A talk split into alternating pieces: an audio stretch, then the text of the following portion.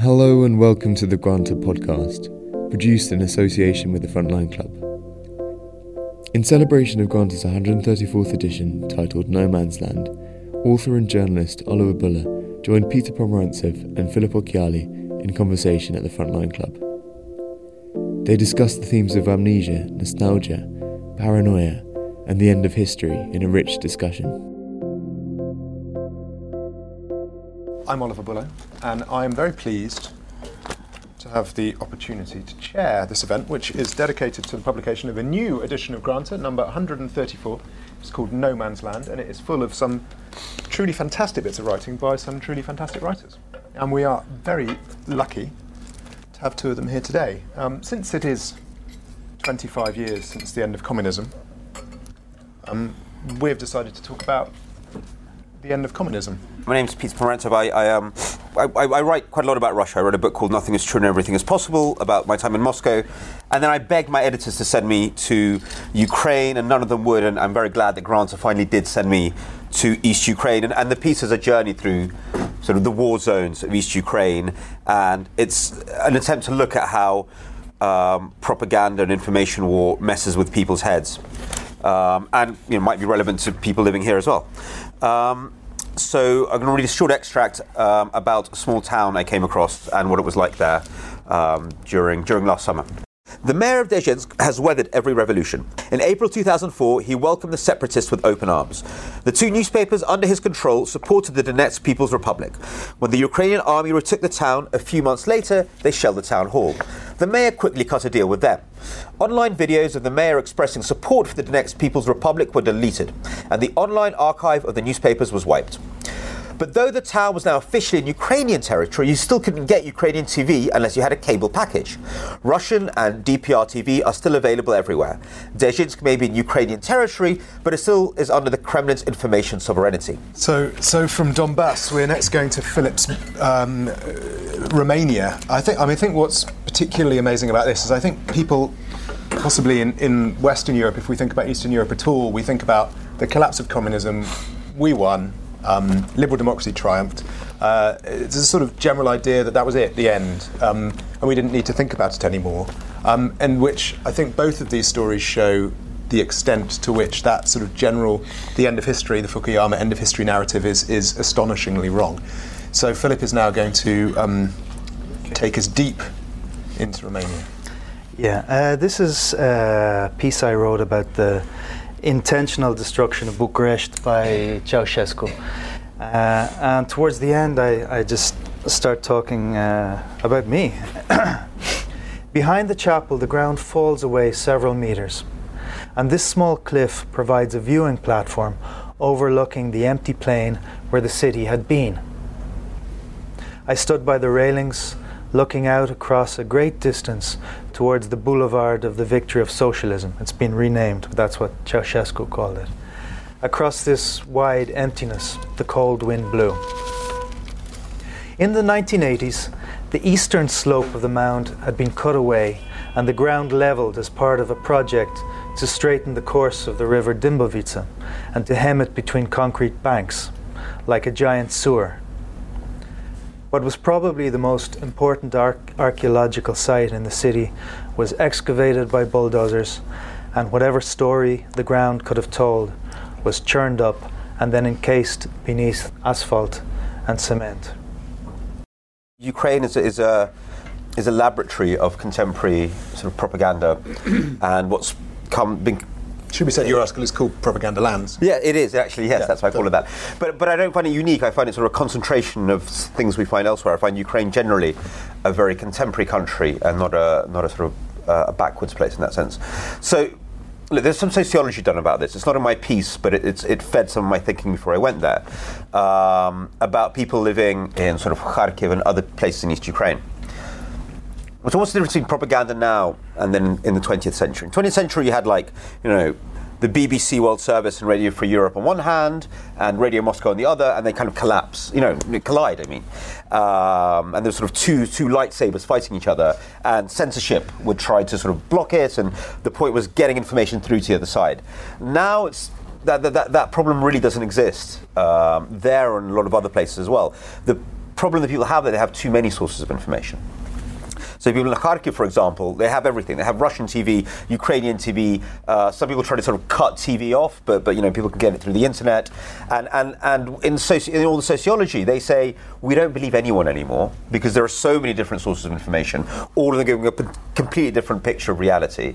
Uh, this is usually done around the MH17 sort of tragedy, the, the, the plane that was shot down. People say, we, we, we hear so much from everyone, we don't believe anyone, but we're going to go with the Russians because their stories are more cinematic. and it must be true because it's more emotional. Um, and, and we, but again, this is this is not just about East Ukraine. I mean, we're seeing that in America in many ways, where uh, you know we, we, we, slow build of something called sort of a post-truth politics, first coined by an American blogger in 2012. Where again, there are so many sources of information, people just disappear into their own little echo chamber. There's a wonderful uh, institute for advanced studies in Lucca, in Italy, which looks at the effects of Facebook. The idea was always that more social media, more media would mean better democracy. We'd have more sources of information, more truth, more debate, more liberalism. Actually, what's happening is that people are disappearing into their echo chamber. So this uh, institute did an, uh, research about people who believe in climate change conspiracies on Facebook, and what happens when you try to tell them the truth, give them facts they reject them completely. Actually, it strengthens their core beliefs. So this is a very new kind of world that we have to encounter. And, and, and the piece does start with this, this miracle of normal Ukrainians uh, basically organizing a revolution online. And we, we, it's remarkable when I say got into how much they did online.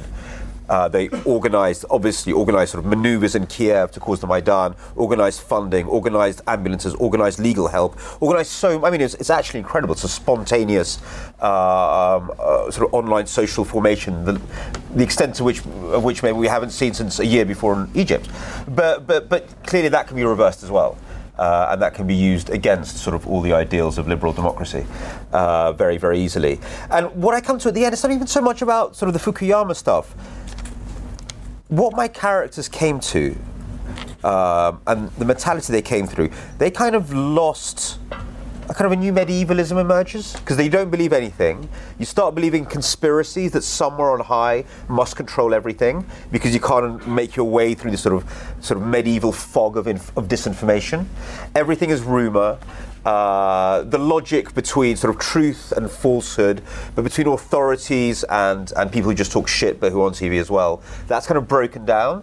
And they revert to this kind of almost medieval thinking. And I was definitely sucked into that by the end. I couldn't understand myself the difference between sort of truth and lies. And, and, and yeah, the, the book sort of end, uh, the book, the, the, piece ends with, with that kind of thought. I was thinking with, with, with the conspiracy theories, um, I was slightly interesting the way you, you, you end on, on on the sort of sim- simple sort of comfort of a religious ceremony, and, and you have this sort of conspiracy theories. Is conspiracy theories essentially a yearning for a higher power? Is it sort no, of no, no, so, so, certainly here? I mean, this, this, is what refugees would tell me from Donbass regions. Like, we don't believe anyone, we don't understand anything. Somewhere up above, with their invisible hand, Obama, the Masons, they must control it. No, no, it was a yearning for, in the chaos, in the information chaos, yearning for a God. But listen, um, uh, there's a lot of research about sort of far right parties, they're not movements anymore, they're now parties in, in Europe, in Hungary, in Slovakia, in France people there are really into conspiracy theories. We see this in the latest American elections. So, confronted with the chaos of globalization, with the chaos of too many information sources for our little minds to cope with, uh, in that chaos, people revert to conspiracy theories, and that you know, is reflected in some of the nastier political movements. So again, this is not just Ukraine. Ukraine is just at the sharp end of this. I found Peter's take on this paranoid, paranoid atmosphere and these conspiracy theories in the context of the information age very interesting. But there's nothing new about this this way of thinking. It's happened over and over again. You just have to look at uh, you look at Vienna at the beginning of the 20th century, which was a, a multicultural society, and it was it was just uh, people lived by conspiracy theories and paranoia and ideas about who these strangers coming into this German space were and ideas about the refugees that were escaping the pogroms from from the, the Russian Empire, you know? And you had the mayor of, of Vienna in those days, uh, Karl Lueger, you know, um, he, he, he would blame these Jewish refugees for the communist disturbances in the Russian Empire and he threatened them with a pogrom in Vienna. if they tried anything. So you had this interesting scenario scenario with uh, the refugees, the victims of the violence, actually being confused with the perpetrators, which is exactly what you had in the wake of the Paris attacks here. You suddenly, the media suddenly flips and they, and they see things completely backwards. It happens over and over again. This is what we need to recognize. The, the, the 20s are actually a very good point because the last time we saw something like this, this explosion of new media that starts to completely break down a kind of consensus about reality and order is the 1920s because you have the emergence of uh, cinema and radio uh, and you have this wave of propaganda from actually pioneered by us, as, as we often do, in the run up to the First World War, but really which then sort of lets out these conspiracy theories and totalitarian ideology. So there might be a very concrete echo actually you there of intelligent new media. people thinking No. that the protocols of the elders of Zion is a real is a real document. Right, and go- but suddenly you have newspapers, so Yeah. everyone can Yeah. read it. No, no, no. Yeah? So, so, so there's something about the emergence of new media, society not being able to deal with it, and, and reverting to really nasty things, uh, which is that's even more depressing than what you've been talking about. Um, I'm wondering this destruction of the city.